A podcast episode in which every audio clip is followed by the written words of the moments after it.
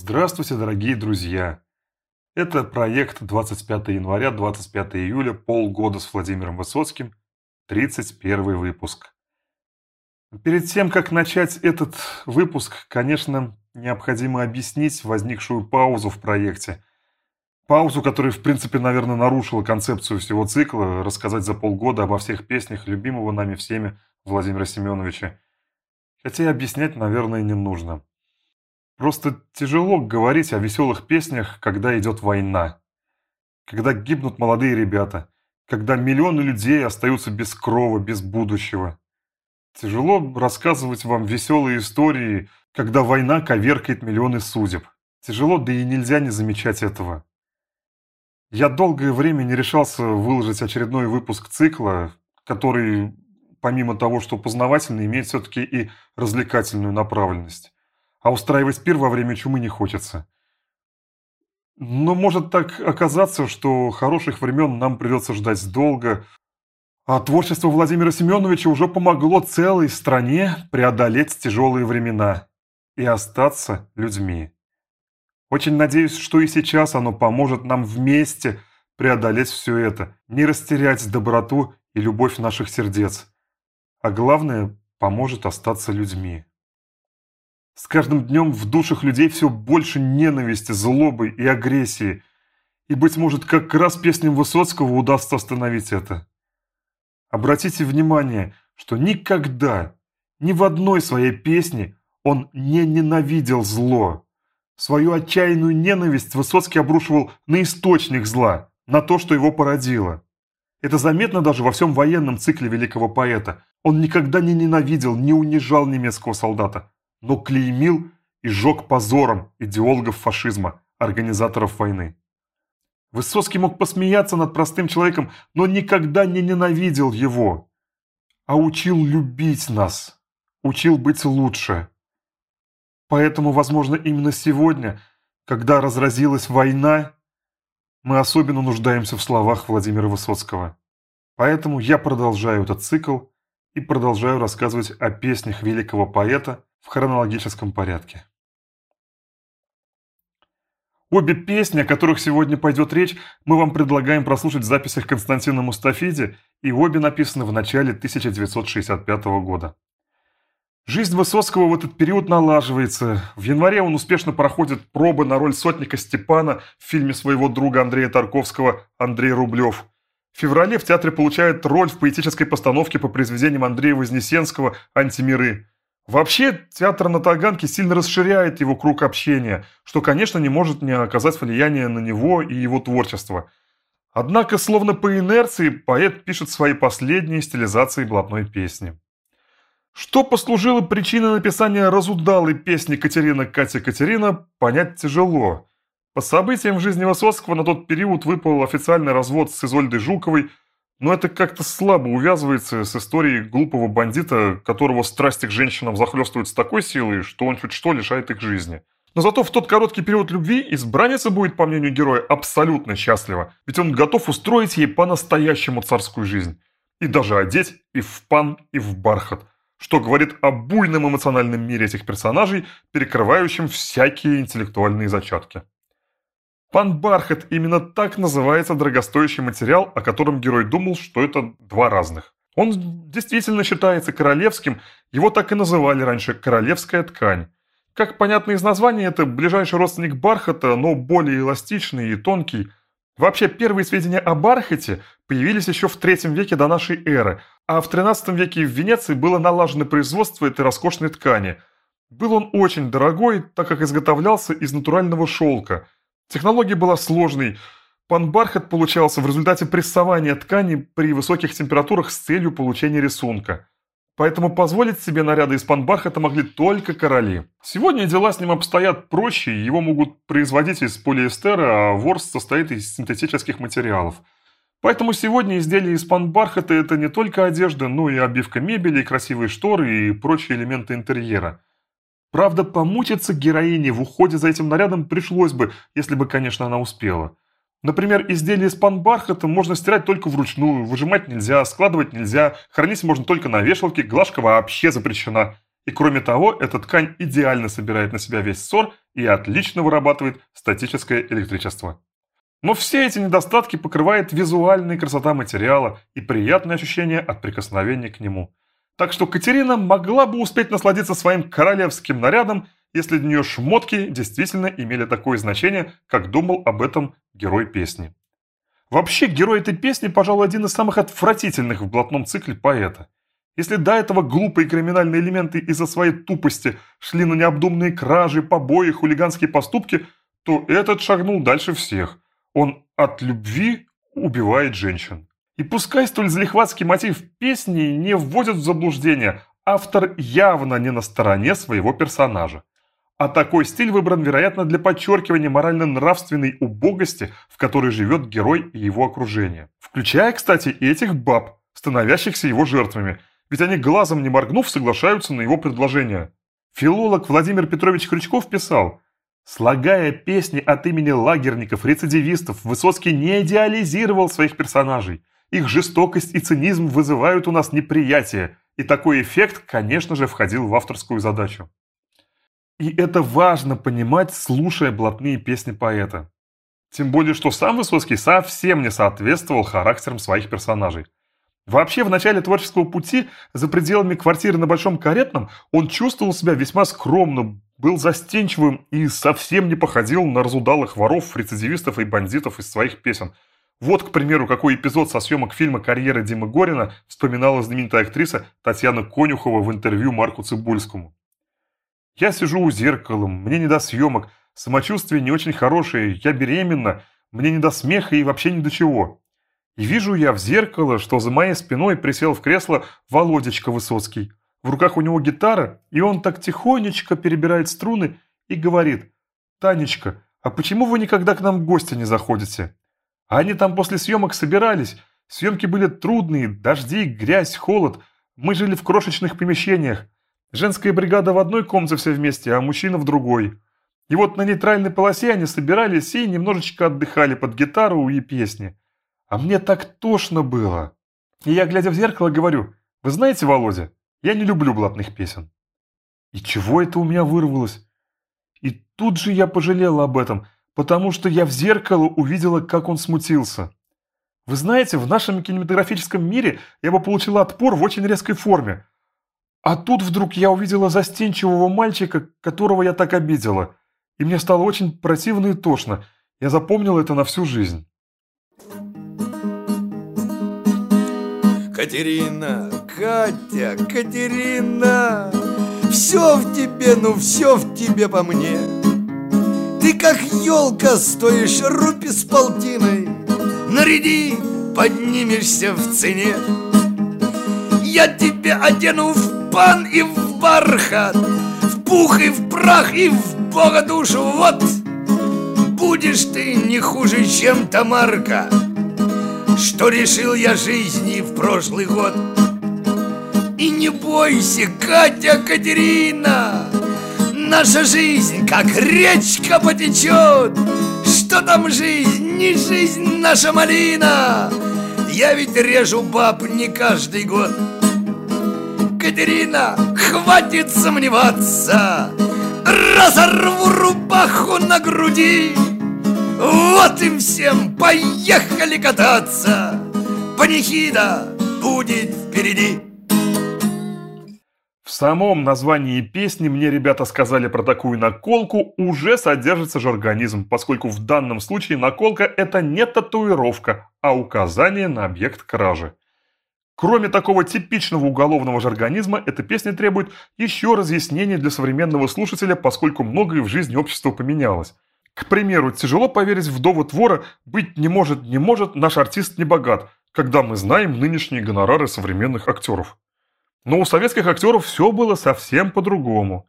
В отличие от нынешних, они не устанавливали свой гонорар, у них не было агентов и не было процентов с проката в кино или со спектакля, а работали они по строго установленным ставкам. Напомню, что Высоцкий был принят в театр на Таганке с окладом 85 рублей, при средней зарплате в стране в 120 рублей. В театрах вообще платили мало, подзаработать можно было на кино, которое оплачивалось государством щедрее – Так, по тарифам, введенным Госкино в 1961 году, постоянно снимаясь в главных ролях, можно было стать очень богатым человеком в Советском Союзе. Размер оплаты труда зависел от звания актера, какую роль играл, главную или второстепенную, и от идеологической составляющей фильма. По последнему показателю Госкино всю кинопродукцию делило на три категории, и, разумеется, выше всего оплачивалась работа в идейно выверенных коммунистических картинах. При этом актерам полагалась оплата даже за простой. Так, например, актерам высшей категории, ну то есть народным артистам СССР, полагалась месячная зарплата в 450 рублей, если они снимаются, и 300 рублей, если они простаивают. У низшей категории дела обстояли не очень хорошо. 120 рублей за съемки и 90 рублей за простой, что ниже средней зарплаты по стране. Также за фильм полагалась премия, если он успешно прошел в прокате, или же, опять-таки, за верное идейное содержание. Для примера можно рассмотреть, сколько получали наши великие артисты за работу в самых лучших фильмах того периода. Самыми любимыми картинами тех лет стали работы Леонида Гайдая. «Кавказская пленница» или «Новые приключения Шурика». За весь проект начинающая актриса Наталья Варлей получила 1200 рублей. Александр Демьяненко – 5520 рублей. Георгий Вицин – 3390 рублей, Юрий Никулин – 4189 рублей, Евгений Мургунов – 1979 рублей, Фрунзик Макарчан – 939 рублей. Бриллиантовая рука. Юрий Никулин – 4238 рублей, Анатолий Попанов – 2288 рублей, Андрей Миронов – 1970 рублей, Нонна Мурдюкова – 1521 рубль. Сам Леонид Гайдай, к примеру, получил 6140 рублей за «Кавказская пленница» или «Новые приключения Шурика» и 7943 рубля за «Иван Васильевич меняет профессию». Причем он получал не только как режиссер, но и как сценарист. Но лидерами зарплат в сфере кино СССР стали Станислав Ростоцкий, который за фильм «А зори здесь тихие» получил 15 тысяч рублей, а Сергей Бондарчук за «Война и мир» вообще 30 тысяч рублей. Как видите, доход вроде бы очень солидный, при том, что, к примеру, автомобиль «Москвич» стоил тогда 4500 рублей, а «Волга» 5600. Но нужно помнить, что это общая сумма выплат за работу над фильмом, то есть за весь срок. А съемки у того же Гайдая не шли меньше полугода. А «Война и мир» так вообще снималась несколько лет. Вот и получается, что если вычесть из этих сумм премии, полученные по окончании работы, и поделить на время работы, то у народного Юрия Никулина и выйдет положенные ему 450 рублей, а у начинающей Натальи Варлей рублей 150. И это при том, что только во время первого проката «Бриллиантовой руки» в 1968 году ее посмотрело 76 миллионов 700 тысяч зрителей – а «Кавказская пленница» или «Новые приключения Шурика» 76 миллионов 540 тысяч зрителей. При средней цене на билет 20-25 копеек только каждый из этих фильмов принес доход более 15 миллионов 300 тысяч рублей. Разве можно сравнивать размеры оплаты труда создателей этих картин и сколько они принесли в казну страны? Если применить к этим числам нынешний порядок вещей, когда выдающийся режиссер может получать 5% от прибыли фильма, то Леонид Иович Гайдай стал бы самым богатым человеком Советского Союза, это очевидно. Кстати, общий доход от проката в стране иногда бывало доходил до 1 миллиарда рублей. Сами кинематографисты пытались преодолевать подобное положение вещей. Так вот как раз в 1965 году Григорию Чухраю и Владимиру Познеру, а отцу неизвестного журналиста, удалось пробить создание на Мосфильме экспериментального творческого объединения, где зарплата кинематографистов стала зависеть от успеха в прокате. Так, после покрытия затрат на фильм, с каждой следующей тысячи зрителей творческое объединение получало 4 рубля. То есть возник такой уголок капитализма в советской плановой экономике, у которого, разумеется, тут же появилась куча завистников, и в 1976 году оно было закрыто. Но за это время это объединение выпустило 38 фильмов, из которых почти все шедевры советского киноискусства. Деньги на создание при этом брались у государства, и, разумеется, при таком подходе и речи быть не могло, чтобы фильм не окупился, потому что нужно было вернуть весь бюджет, да еще и налоги заплатить. И руководители очень тщательно подходили к отбору сценариев и к приглашению режиссеров в это творческое объединение. По словам Григория Наумовича Чухрая, чтобы объединение жило, каждый фильм должен был собирать в прокате по 17 миллионов зрителей. Баснословное число. Но Чухрай знал, кого звать. Таким образом, в этом объединении стали работать Георгий Данелия, Леонид Гайдай, Владимир Мотыль. Начинал свою деятельность Никита Михалков. Здесь были сняты «Не горюй», «Афоня», «12 стульев», «Иван Васильевич меняет профессию», «Не может быть», «Белое солнце пустыни», «Раба любви», «Табор уходит в небо», «Земля Санникова». Многие из этих фильмов собирали в кинотеатрах более 50 миллионов зрителей. В театре все обстояло не настолько радужно. Народный артист СССР получал 300-350 рублей в месяц, народный артист республики и заслуженный артист СССР по 250-300 рублей. Рядовые же театральные актеры довольствовались 80 рублями в месяц. И в этом кроется великая историческая несправедливость, конечно. Ведь наше кино тех лет во всем мире называлось актерским – потому что все ценители драматического искусства в мире поражались общему невероятно высокому уровню нашей актерской школы. В СССР работали сотни актеров экстра-класса, которым были подвластны любые роли, которые даже из маленького появления на сцене или на экране могли сделать такую конфетку, вкус которой не забудешь всю жизнь. Конечно, и за границей в то время были актеры такого уровня, но то были единицы – а здесь профессионалов такого уровня невозможно было сосчитать.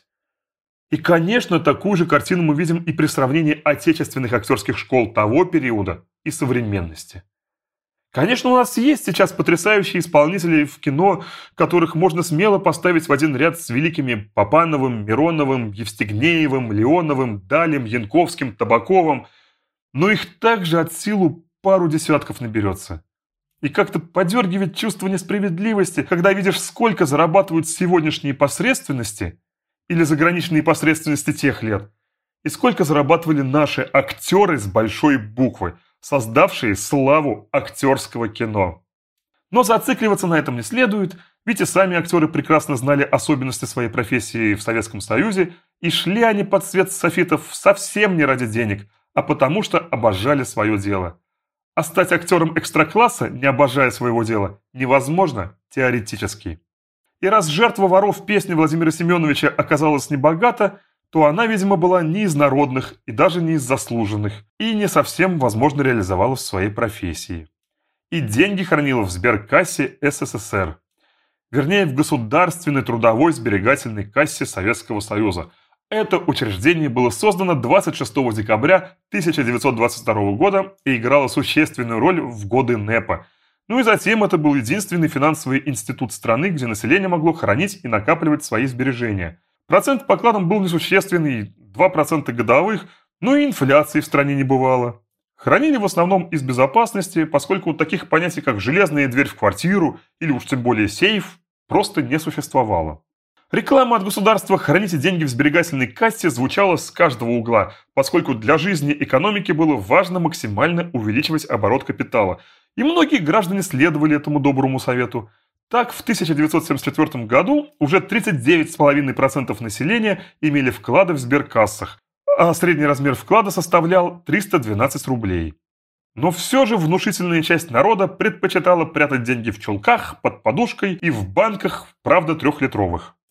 Так как артисты принадлежат к интеллигенции, а значит более грамотные, то вот и жертва воров в этой песне предпочитала держать деньги не дома, а в сберкассе. Для того, чтобы снять их или добавить, нужна была сберкнижка, аналог современной банковской карты в некотором смысле. И среди разновидностей сберкнижек были на предъявителя, когда средства выдавались не тому, на кого книжка записана, а кто ее предъявляет. Именно такие документы и представляли интерес для воров, о чем и говорит друг Мишка.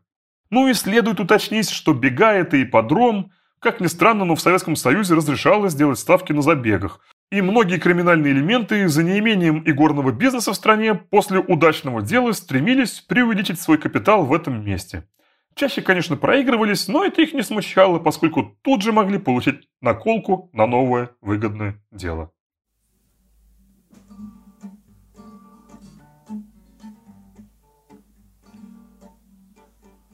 Мне ребята сказали про такую наколку. На окраине там даже нет фонарей. Если выгорит дело, обеспечусь надолго, Обеспечу себя я и лучших друзей. Но в 12 часов людям хочется спать, им на завтра вставать на работу. Не могу им мешать, не пойду воровать, мне их сон нарушать неохота. Мне ребята и сказали, что живет там артистка, что у ей бриллианты, золотишко деньга, и что все будет тихо, без малейшего риска. Ну а после, конечно, мы рискнем и на бегах. Но в 12 часов людям хочется спать, и артистки идут на работу. Не могу ей мешать, не пойду воровать, мне ей сон нарушать неохота, говорил мне друг Мишка что у ей есть сберкнижка. Быть не может, не может, наш артист не богат.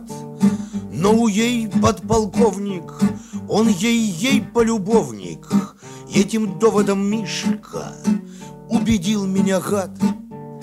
А в 12 часов людям хочется спать, им на завтра вставать на работу. Ничего не поспят, я пойду воровать, хоть их сон нарушать неохота. Говорил я ребятам, что она не богата, бриллианты подделка, подполковник забежал. Ну а этой артистке лет примерно по триста. Не прощу себе в жизни, что ей спать помешал, ведь 12 часов людям хочется спать, им на завтра вставать и на работу. Не могу им мешать, не пойду воровать, мне их сон нарушать неохота.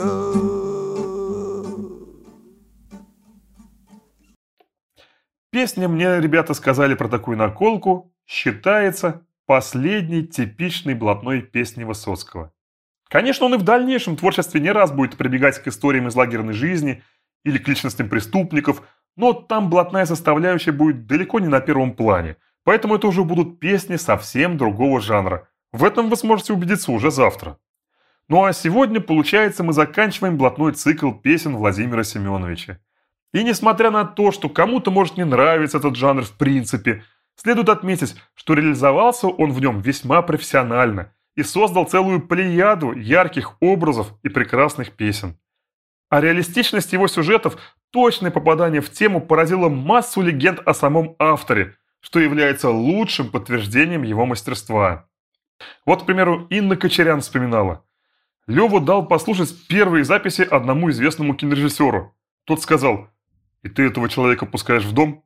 Он же обворует вас. Это подтверждает еще и то, как мастерски исполнял Владимир Семенович свои песни, что ассоциировался со своими персонажами. Конечно, терпеться ему за свой начальный этап поэтической деятельности пришлось основательно. Его обвиняли, что он заполонил низкокачественным ширпотребом страну, что он ставит советской молодежи антисоветские ориентиры, воспевает воров и бандитов – но он никогда не открещивался ни от одной своей песни. Вот как он сказал корреспонденту Куйбышевской газеты «Волжский комсомолец» 16 июля 1967 года. Писать начал в 1961 году. Это были пародии и песни только для друзей, для нашей компании. И не моя вина, что они так широко разошлись. Однако ни от одной своей песни не отказываюсь, только от тех, что мне приписывают. У меня около 600 песен, Поются из них 100-200. Многие свои песни я не исполняю. Мне решать, что удалось, а что нет. Работаю постоянно и страдаю, если не пишется. Какая из моих песен мне особенно дорога? Да, наверное, каждая. На момент этого интервью Высоцким были написаны уже подлинные шедевры совсем не блатной направленности. Его уже слушала вся страна. Но говорить, что смена репертуара произошла лишь благодаря его работе в театре на Таганке, неверно. Ведь тогда даже получается, что друзья с Большого Каретного тормозили его творческое развитие, что ли, словно удерживая его в жанре блатной песни. Но это не совсем так. Ведь давайте не будем забывать, что вся эта компания с Большого Каретного – цвет советской культуры. Ее ведущие представители. Вот отрывок из интервью участника этой коммуны и близкого друга Высоцкого Юрия Гладкова. Может быть, это не очень скромно, но я Володю оценил чуть ли не одним из самых первых – я не только его оценил, но и отстаивал. Однажды мы собрались у Артура Макарова, он тогда жил на Звездном, и сидели на кухне. Я помню, что Артур и Андрей Тарковский Володю немножко зажимали, а я всегда говорил, да у него все хорошо, не надо лучше, уже здорово. Артур и Андрей говорили, вот ты всегда споришь, а ведь Володя мог бы куда более серьезные вещи писать. И мне кажется, что уже тогда Володя был крупной личностью. Если бы он не состоялся как поэт и певец, хотя это просто не могло быть, то он мог бы стать крупным артистом типа Райкина или Хазанова, хотя несколько в другом жанре. Уже тогда Володя так здорово работал со словом, так талантливо рассказывал, так мог подать самые простые вещи, так, что мы все лежали. И мне тогда казалось, что он все равно станет известным и знаменитым. То есть, видите, со слов Юрия Гладкова, Макаров и Тарковский уже тогда разглядели потенциал Высоцкого и подталкивали его к серьезным темам. А театр на Таганке во главе с Юрием Любимовым уже помог раскрыть этот потенциал. И Владимир Высоцкий в 1965 году перешагнул из успешной им пройденной школы дворовой песни в мир песни авторской. И, конечно, эта школа блатного творчества очень сильно помогла ему в реализации на более серьезном поприще. Ведь все-таки авторские песни имеют корни во всех направлениях русского фольклора, в том числе и тесно опирается на блатную лирику. Об этом говорил и признанный гений авторской песни Булат Куджава, когда рассуждал об истоках этого явления. Вот его слова. Это, во-первых, наш русский фольклор, частушка, лаконичная, метафоричная и остроумная, городской романс, солдатские песни, старинные, а не той войны, на которой я был. Фронтовой фольклор существовал, возникал то тут, то там, но он как-то мимо меня прошел.